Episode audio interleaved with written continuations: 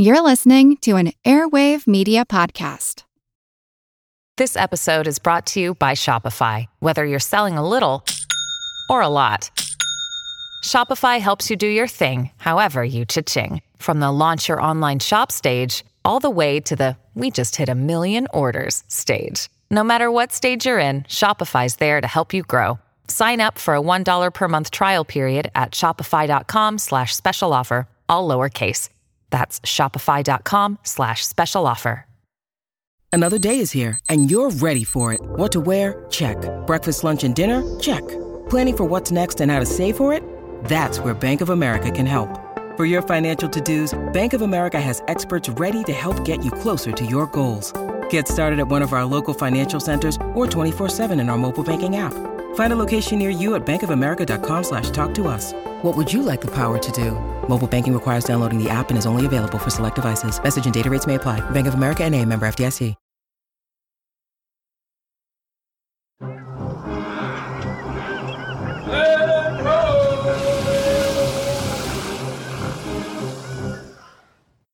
Greetings and welcome to the Explorers Podcast. Today is part two in our series on the Belgica expedition, the first endeavor that is part of what today we call the heroic age of Antarctic exploration. Let us get rolling. Last time, the Belgica had departed from Europe, steaming south towards Antarctica.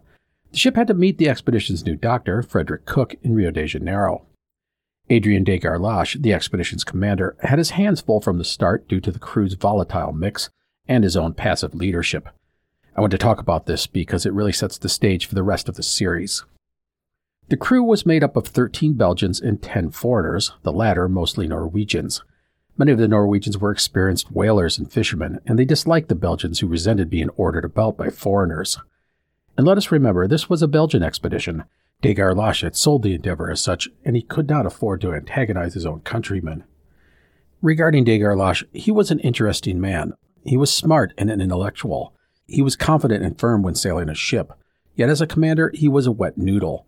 He disliked confrontation and ignored festering problems, or tried to get his officers to take care of things themselves. I mentioned last time that he was sensitive to criticism, and thus he was terrified of doing anything that would report it back to the Belgian press that might be controversial. This included disciplining or firing Belgian crew members, or giving non Belgians too much authority.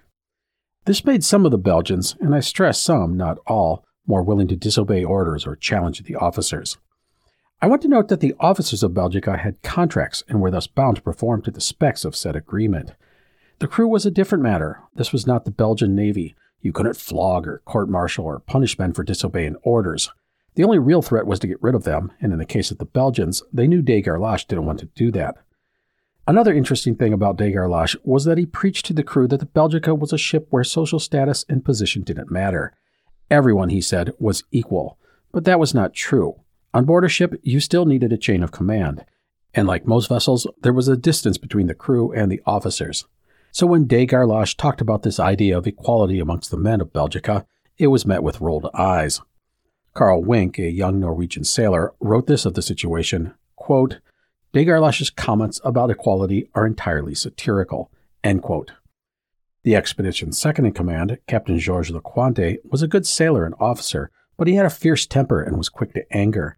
The men didn't want to get on his bad side. The Norwegian sailor Wink, who I just mentioned, wrote of an ugly incident that occurred during a storm in the Atlantic. The storm was so bad, everyone, including the veteran sailors, were seasick. Captain Lecointre came on deck, miserable from the storm, and saw one of the ship's two cats, Sverdrup. The cat pooped on the deck. This sent Lecointre into a rage, and he picked up the cat and threw it overboard.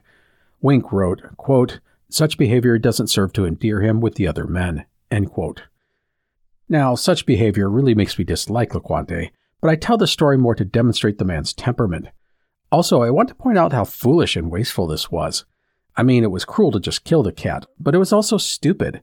The ship had two cats, Nansen and Sverdrup.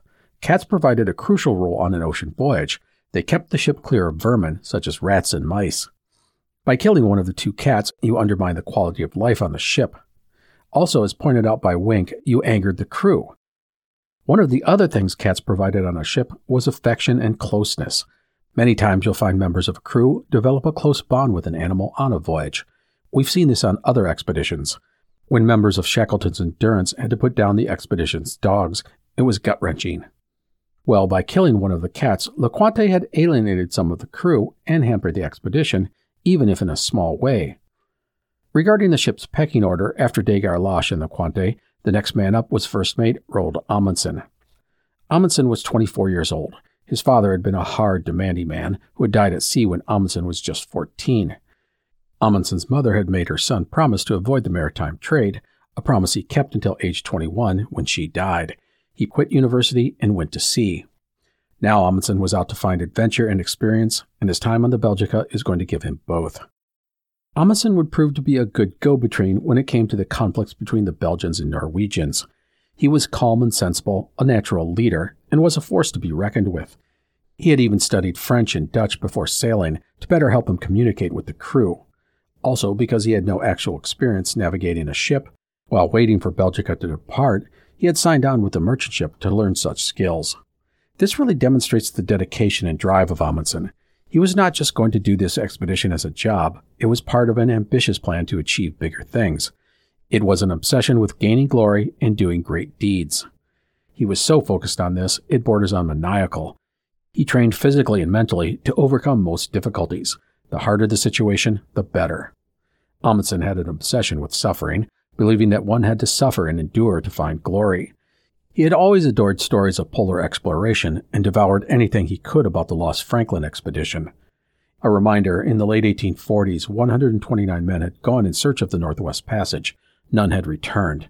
They had resorted to cannibalism, unsuccessfully, in order to survive. Amundsen wrote this of the expedition and the suffering they must have endured.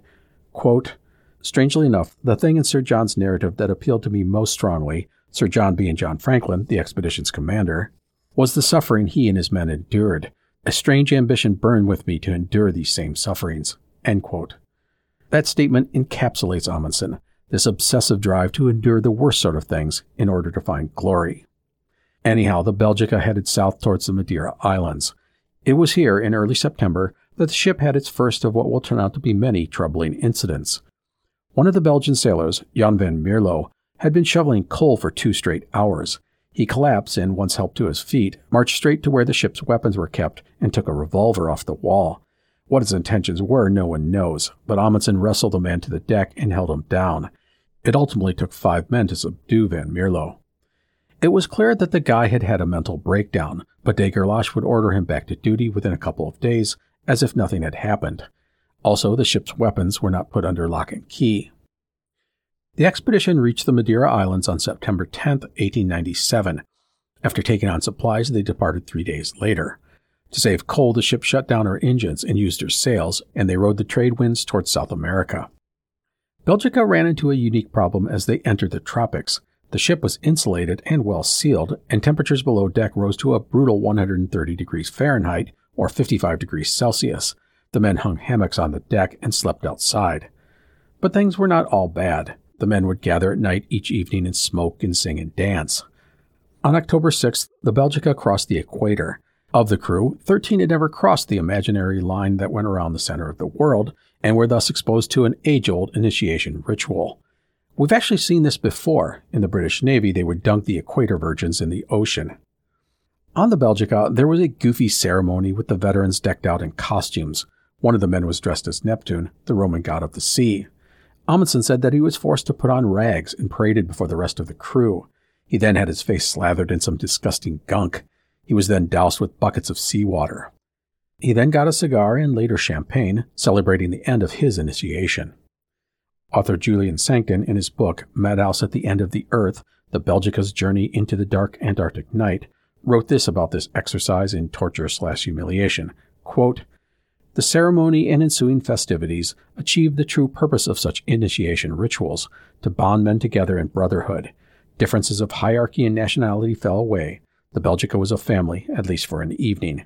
The Belgica would continue across the Atlantic and arrive in Rio de Janeiro on October 23, 1897.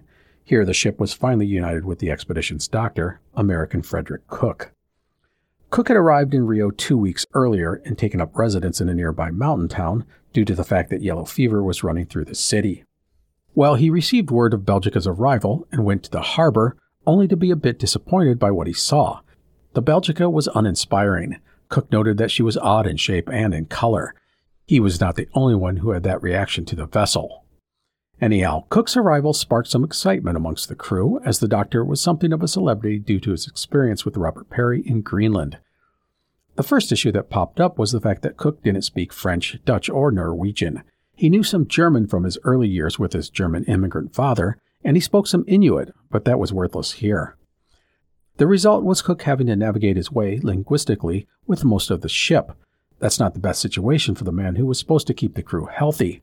But we will soon find out that Cook was really good at what he did. He learned a bit of French and a bit of Dutch and a bit of Norwegian, and then he leaned on those who spoke English and German. He made it work, all the while proving he had a way with people, despite the language barrier. Cook was a magnetic man who liked to experience the rest of the world, and that meant other people as well. And the crew, officers and enlisted men, were drawn to that, and they would quickly come to like and trust the outgoing American. Otherwise, Cook would set up shop on Belgica and find the men had arrived in South America in good health. Now, while the addition of Cook was a positive for the expedition, the arrival of Belgica in Rio would bring some festering problems to the surface. Everyone hated the ship's French cook, a man simply identified as Le Monnier, who loved nothing more than to goad others and pick fights. Also, there were cliques forming on the ship that created unhealthy divides. The obvious wedge was between the Belgians and the Norwegians. The Belgians were seen as hot headed, while the Norwegians were calm and more professional. But it was more than that. You had the Flemish speaking Dutch versus the French speaking Dutch, and officers versus enlisted. There was one particularly divisive clique, a trio of Belgians, Jean Van Damme, Maurice Warzy, and Frans Daum. They were surly and combative toward the Belgians and the officers. So all of this had simmered on the ocean crossing, and then the men arrived at a city that offered women and booze. It's a bad mix.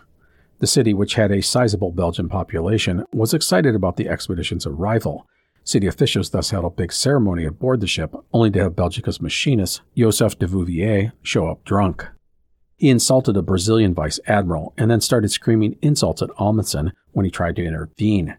De Vouvier would go to the ship's gun racks, again, why they weren't locked up, we don't know, and had to be wrestled to the deck before he could do anything stupid. He would be fired for his actions, but then rehired before departing Rio. Everything came to a head a few days later. The Belgians, especially the troublesome trio of Van Damme, Warzy, and Daum, were itching for a fight, and while they would have loved to do battle with the Norwegians, the numbers were just too evenly matched. Thus, Frans Daum turned his attention to someone that everyone hated, the French cook, Le Monnier. He got things going by dumping a 25 gallon pan of drinking water over the unsuspecting cook. A fight ensued. Others jumped in, but no one to help Le Monnier, who was despised by everybody. The result was Le Monnier taking a severe beating. When the officers investigated the fight, the Belgians claimed that Le Monnier had started it, and they said that he had insulted the officers and was planning to sabotage the expedition. The Norwegians hated the cook just as much as the Belgians, so they just nodded along. De Gerlache had no choice but to fire Le Monnier. To add insult to injury, as a replacement, De Gerlache named Jean Van Damme, the guy who had just beaten the crap out of Le Monnier, as the new cook. After taking on supplies in Rio, Belgica departed on October 30th. There was a brief stop in Cabo Polonio on November 9th before reaching Montevideo, Uruguay on November 11th, staying for four days. Belgica took on more supplies, with Frederick Cook noting all the fresh fruit and vegetables, including strawberries, apples, cherries, lettuce, radishes, peas, beans, potatoes, and cabbage. After that, it was down the coast. The destination was the famed Strait of Magellan. On November 19th, the men spotted penguins off Argentina for the first time as the cold really took hold of the expedition. And then on November 27th, they experienced their first major storm, with winds reaching hurricane force. It was a ferocious and terrifying situation. Enormous waves broke over the sides and flooded the decks below, Sensing the ship was in danger, De Gerlache changed course to the southeast toward the Falkland Islands, sailing hard into the wind for hours. Eventually, the storm broke. This momentary crisis had revealed two important things. First, De Gerlache knew how to handle a ship. The man was a sailor. Maybe he wasn't a leader, but in the eye of the storm, he was calm, sensible, and firm. This earned him the admiration of the crew. Second, the Belgica, the men realized, was a wonderful ship. She was nimble, responsive, stout, and immensely seaworthy. After the storm, Frederick Cook wrote, quote, She already has a place in our affections as definitely as a pet horse. The ship entered a sort of detente at this point, the officers and crew enjoying a calm and relatively peaceful journey. Le Monnier, the hated cook, was gone, and de Gerlache had earned a modicum of respect from everyone. Another reason was the presence of Dr. Frederick Cook. The man had no side in the war of cliques on the Belgica. He had no favorites to appease, no biases, and thus he helped bridge the gap between the men. In many ways, he became a sounding board for everyone on the ship. He was the guy they could go to if they wanted to vent or whatever. He was a sympathetic ear, a voice of reason. All of this happened despite the language barrier between Cook and most of the ship's crew. The Belgica headed into the Strait of Magellan in late November. Dr. Cook wrote about the vast sheep farms along the strait. One farm consisted of 120,000 acres and 150,000 sheep. This made the wool industry highly profitable, if a lonely affair due to the isolation of the ranches. On December 1st, Belgica reached the Chilean point of Punta Arenas on the western side of the strait, about two thirds of the way through the passage. The place had all the hallmarks of a frontier town. Cook said it was, quote, a wilderness of low wooden and sheet iron huts, which were quickly and cheaply constructed and as quickly destroyed. End quote. The city was teeming with people of all stripes, including sheep farmers, gold miners, sailors, soldiers, traders, exiles, fugitives, prostitutes, and cowboys. Every place served alcohol, even the churches. Cook said that Punta Arenas was, quote, the dumping ground for so much of discontented humanity, end quote. And it is here that all the goodwill that had been built up over the past few weeks amongst Belgica's crew would implode. The primary culprit were the typical things booze, women, and smoldering resentments. With the ship in port, the men indulged in their worst vices, and it wasn't long before things got out of hand. Men refused orders, they'd go ashore whenever they wanted, and fights broke out in town. The biggest problems came from the clique of Belgians, Van Damme, Warzy, and Daum, who were testing the limits of their belligerence. They knew that de Gerlache was reluctant to fire them. And then, on the evening of December 9th, Van Damme came to de Gerlache's door and demanded an advance on his wages, he was heading into town for some fun. He was doing this despite the fact that he didn't have permission to leave the ship. He told Gerlache to give him his pay or he'd quit. De Gerlache blinked. He advanced Van Damme his money and gave him leave. De Gerlache hoped it would appease the man, but instead it only emboldened him and the other malcontents. Van Damme and five others would go on an all night drinking binge, and the next day there was a confrontation with De Gerlache after some items were stolen on the ship. Van Damme insulted de Gerlache and dared him to do anything. A group of angry, defiant sailors gathered with him. Mutiny was in the air. Captain Lecointre stood behind his boss, a gun in his pocket, ready to use it. If Van Damme thought that de Gerlache would give in, he was wrong. Things had gone too far. De Gerlache ordered the red flag raised on Belgica, indicating to port authorities that he needed aid. A tense standoff followed, but after two hours, no one arrived to help de Gerlache. Thus, the commander took one of the dinghies over to a Chilean warship. While this happened, things on the Belgica nearly exploded. One of the chief belligerents of the crew, Maurice Warzy, returned to the ship, completely drunk.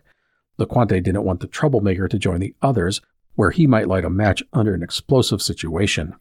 Thus, the captain, his gun ready in his pocket, grabbed Warzy and forced him away from the others. Finally, at midnight, de Gerlache returned to the ship with a force of Chilean soldiers. Van Damme was furious and he went and got a gun. Again, why these things weren't locked up is beyond me, and headed towards de Gerlache's quarters. Van Damme proceeded to insult the captain and threatened to give an interview to the press in Belgium and ruin de Gerlache. This scared the commandant, but at this point he had no choice. Van Damme and Warzy were marched off the ship that night by Chilean soldiers. The next day, Franz Dam would join them. Joseph de Vouvier, the ship's incompetent mechanic, was also given his walking papers. De Gerlache gave each of these men a one pound sterling coin as they left the ship, a way to try and bribe them into silence. It did not work as Daum, despite his old boss, would later give an interview to a Belgian newspaper saying that de Gerlache had fired every Belgian from the expedition. As I said, de Gerlache knew this would look bad in the papers back home. The crew was now less than half Belgian, not what he wanted. But to be honest, he had no choice. The problematic Belgians had been terrible to deal with, and likely would have been even worse in the future. As a note, Louis Michot, the former French Foreign Legionnaire, was given the role of cook despite no experience in the culinary world. In Punta the Belgica added 100 tons of coal. They were now down to 19 men. This included six officers and engineers, a doctor, four scientists, a cook, and seven sailors. Also, there would be one final addition to Belgica, or shall we say additions. While the ship was being loaded with coal, rats would make their way on board, and soon there will be a lot more of them. eBay Motors is here for the ride. Remember when you first saw the potential? And then through some elbow grease, fresh installs, and a whole lot of love, you transformed 100,000 miles and a body full of rust into a drive that's all your own. With over 122 million parts for your number one ride or die, you can make sure your ride stays running smoothly. Brake kits, LED lights, exhaust kits, turbochargers, bumpers, whatever your baby needs, eBay Motors has it. And with eBay Guaranteed Fit, it's guaranteed to fit your ride the first time, every time, or your money back. Plus, at these prices, you're burning rubber, not cash. Keep your ride or die alive at ebaymotors.com. Eligible items only, exclusions apply. When you need mealtime inspiration, it's worth shopping Kroger, where you'll find over 30,000 mouthwatering choices that excite your inner foodie. And no matter what tasty choice you make, you'll enjoy our everyday low prices, plus extra ways to save, like digital coupons worth over $600 each week. You can also save up to $1 off per gallon at the pump with fuel points. More savings and more inspiring flavors make shopping Kroger worth it every time. Kroger, fresh for everyone. Fuel restrictions apply.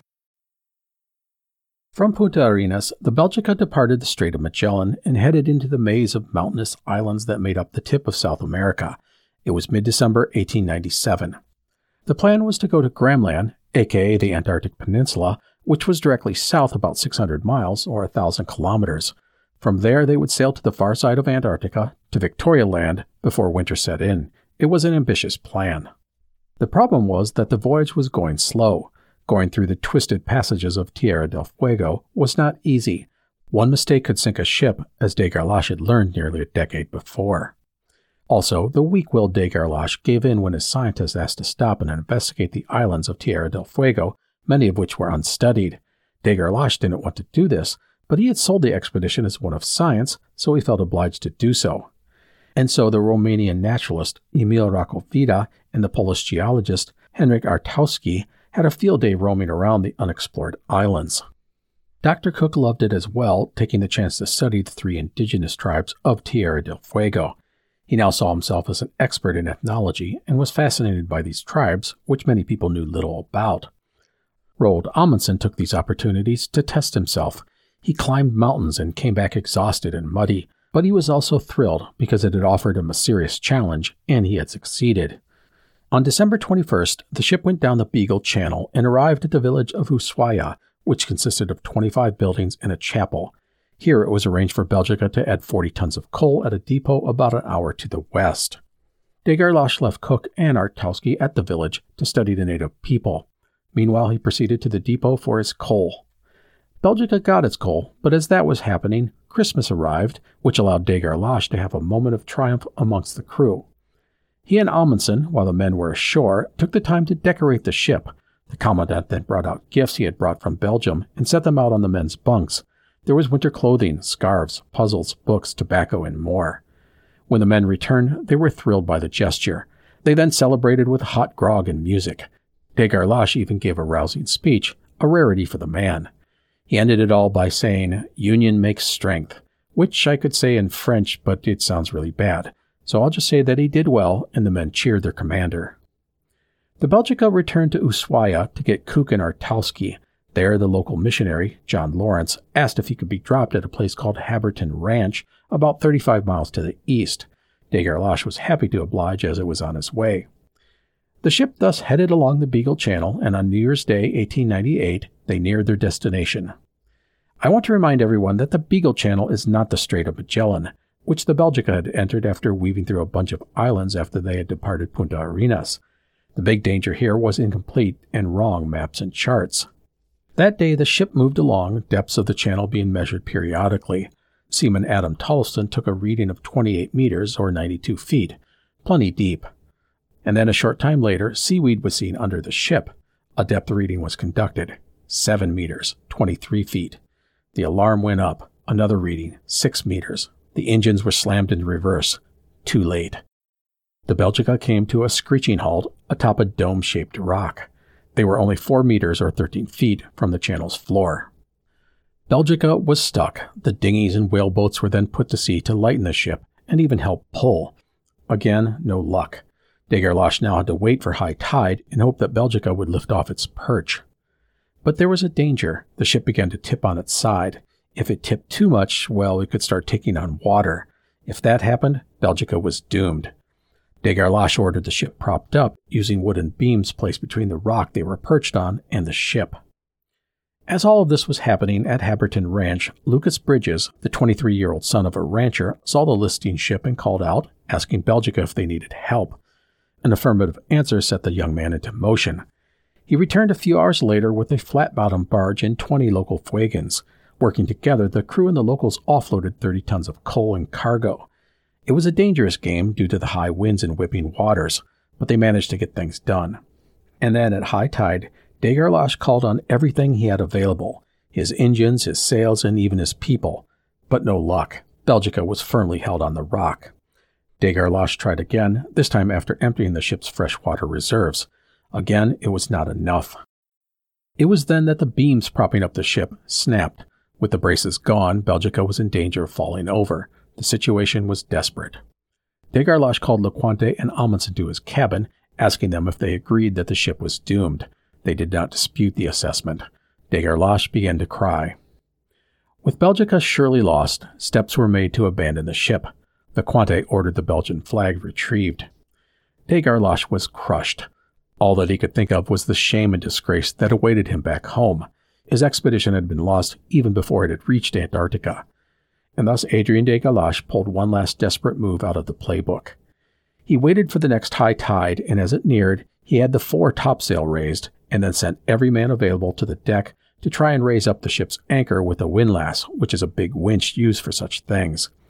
The engine spun up to max pressure. The propeller was barely submerged in the water and was spinning faster and faster at a rate that could not be sustained for long. Then Degerlache waited for the exact moment, high tide. The engine roared at maximum pressure. Prepare to sail, raise the anchor, full speed ahead. The men pulled on the windlass to raise the anchor, and then the ship rose up just for a moment, then fell back onto the rock. Again, Degerlache ordered. The engine screamed, the men strained. For a second time, Belgica rose up for an instant, only to fall violently back down. One more time, ordered Degerlache. Engine, sails, and men strained with all their might. And suddenly, Belgica rose up and her keel slid off the rock. The ship was floating. The men erupted in cheers. Of Degerlache, Seaman Carl Wink wrote, quote, The commandant stood with tears of joy in his eyes. End quote. Belgica had been stuck on the rocks for 22 hours, but she was now free. The sturdy little ship had not disappointed the men. She had endured much, yet had come away mostly unscathed. Belgica had done them proud. The expedition could continue the mission, Degerlache's honor intact. It would, however, take several days for the ship to be inspected and minor repairs conducted. In this time, Cook was thrilled to go visit one of the local native tribes, the Ona. In his book, Cook devotes an entire chapter to the natives. There were only 1,600 of them left, living in villages of about 100 each. And it turned out that this was one of the last opportunities to study these people before their way of life was completely gone. They were dying off due to whooping cough, measles, and other diseases. Cook gained their trust by giving them candy and treating their ailments. They even allowed Cook to take pictures of them, something they were loath to do. These were some of the first photos ever of these people. It is a testament to Cook's powers of persuasion. Cook also spoke with Thomas Bridges, the father of the young man who had helped get the Belgica off the rock in the channel, who showed the doctor a 30,000 word dictionary of the local language. He had been assembling it for more than 30 years. Cook offered to take the document, which was the only copy, and have it published. Bridges agreed to this, but he wouldn't part with the precious volume until Belgica was on its way back from Antarctica. The last thing he wanted to do was have his life's work lost in the polar ice. It's a reminder that what Belgica was doing and where she was going was going to be very dangerous. Belgica next headed to Isla de los Estados off the southern tip of South America for water. It was an Argentinian penal colony, and they had not had a ship visit them for 18 months. Here, Belgica replenished her water supplies and then departed the island on January 14th. The next destination was Antarctica. The Belgica took seven days to cross Drake's Passage. The seas were calm for much of the time, but on January 19th, the skies began to darken and the crew sighted their first iceberg.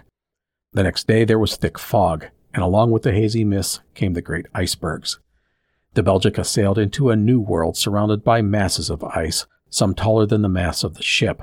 They were awesome to see and terrifying to hear. The men could hear the slow motion thunder of bergs crashing into one another, or of great chunks calving off an iceberg and into the ocean. And it did not take long for the ship to become nearly crushed. As Belgica moved its way south through the fog, with Lecointre at the helm, the ship came through a patch of thick fog and was greeted by the sight of a massive berg. Lecointre turned Belgica out of the path of the iceberg, but too late. The ship's keel crashed into the berg, wood cracking and splintering. De Gerlache would take the helm, but he did not back off. Instead, he pressed into the fog, deftly keeping Belgica, which was mostly unharmed by the collision, away from other dangers. Roald Amundsen was impressed by his commander's cool demeanor, saying, quote, I cannot help but admire his daring. Ahead always. I shall follow him cheerfully and try to do my duty. This is, by the way, a very Amundsen like thing to say. He had no qualms about pressing into danger to meet a challenge, and he admired others who had the same attitude. A couple of days later, on January 22, 1898, the ship ran into a big storm, the winds reaching gale force. By the way, gale force winds are at least 32 miles per hour or 50 kilometers. The ship was carried high on the waves and then came crashing down into the ocean, all the while navigating through a field of icebergs. The water was knee deep on the deck and chunks of ice were everywhere. It was also snowing. It was here that Amundsen called on the men to clear a scupper. Scuppers are essentially holes in the side of a ship that allow water to drain instead of pooling up on the deck. Well, one of them was frozen shut. The job to clear it fell to seamen Ludwig Hjalmar Johansen and Karl Wink. Wink was a 20 year old Norwegian who had originally been a cabin boy but had been promoted to sailor in Punta Arenas. He was cheerful and eager and well liked by everyone. The men would try and jab at the ice in the scupper to break it up, but with no luck. It was clogged with ice and loose pieces of coal. Johansen tried leaning over the side of the ship and smashing the mast with a mallet from that vantage, but no luck. It was then that an iceberg appeared ahead of Belgica, forcing the ship to swing to starboard to avoid a collision. At the same time, the winds grabbed the ship's sails, sending her lurching forward. And also at the same moment, a massive wave swept over the ship. It was a terrible convergence of events. When the wave cleared, Karl Wink was gone. The alarm went up man overboard. Gerlache was on the bridge in moments and ordered the ship to reverse engines. Every second they waited took them further away from the overboard sailor, who couldn't survive long in the freezing waters. When the ship reached Wink, they tossed him a rope. He managed to grab onto the rope, but it was clear that he was losing the fight with the ocean. There was no way that he had the strength to hold onto the rope and be pulled on board. At this point, he was barely afloat. Amundsen wanted to lower a lifeboat, but he was overruled by de Gerlache. The waters were too rough, and it would only risk the lives of other men by doing such a risky thing. And then Georges Lecointre did something extraordinary. He volunteered to go into the water himself and get the boy. He quickly tied a rope around his waist and asked permission of de Gerlache to go into the water. The commandant hesitated, afraid to let such an important person risk his life in such a fashion.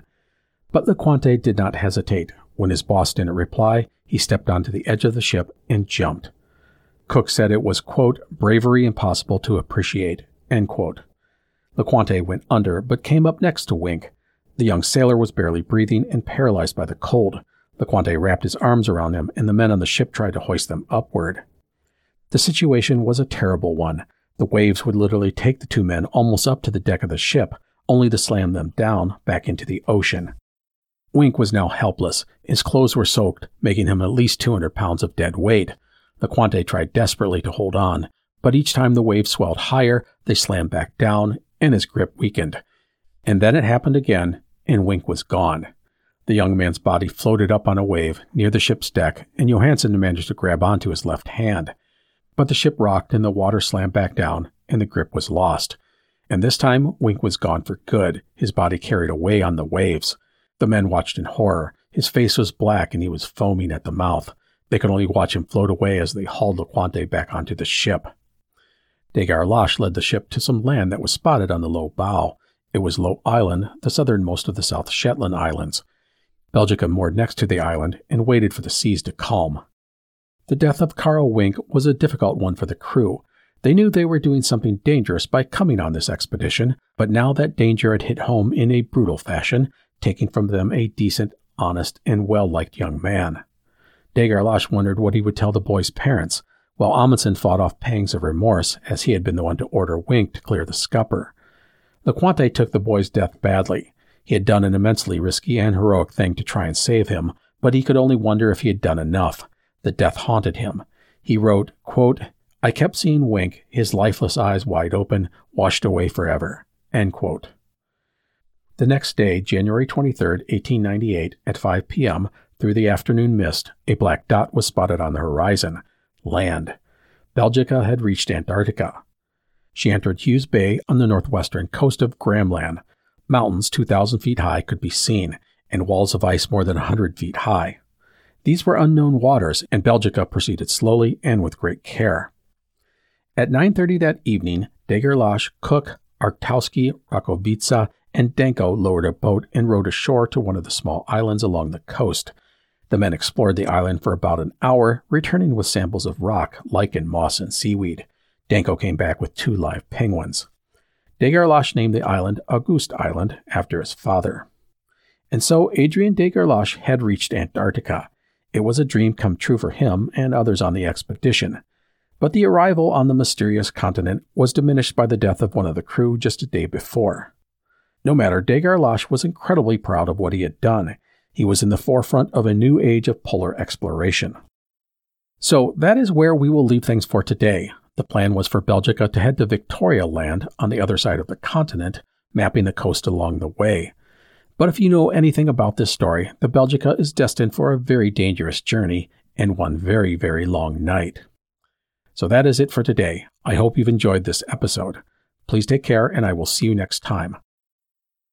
The Explorers podcast is part of the Airwave Media Network. To find out more, go to airwavemedia.com, where you can find other great shows, such as All Creatures and The Conspirators. Hello, my name is Matt, host of the Pirate History Podcast. Pirates rank among the most mythologized and romanticized of all historical figures it can become easy to forget that pirates were real people that had real world concerns. If you like tales of high seas adventure, daring do, and also want to learn more about who Blackbeard supported to be king, you can learn more about all of that at the Pirate History Podcast. Have you ever gazed in wonder at the Great Pyramid? Have you marveled at the golden face of Tutankhamun? or admired the delicate features of Queen Nefertiti. If you have, you'll probably like the History of Egypt podcast. Every week, we explore tales of this ancient culture. The History of Egypt is available wherever you get your podcasting fix. Come, let me introduce you to the world of ancient Egypt.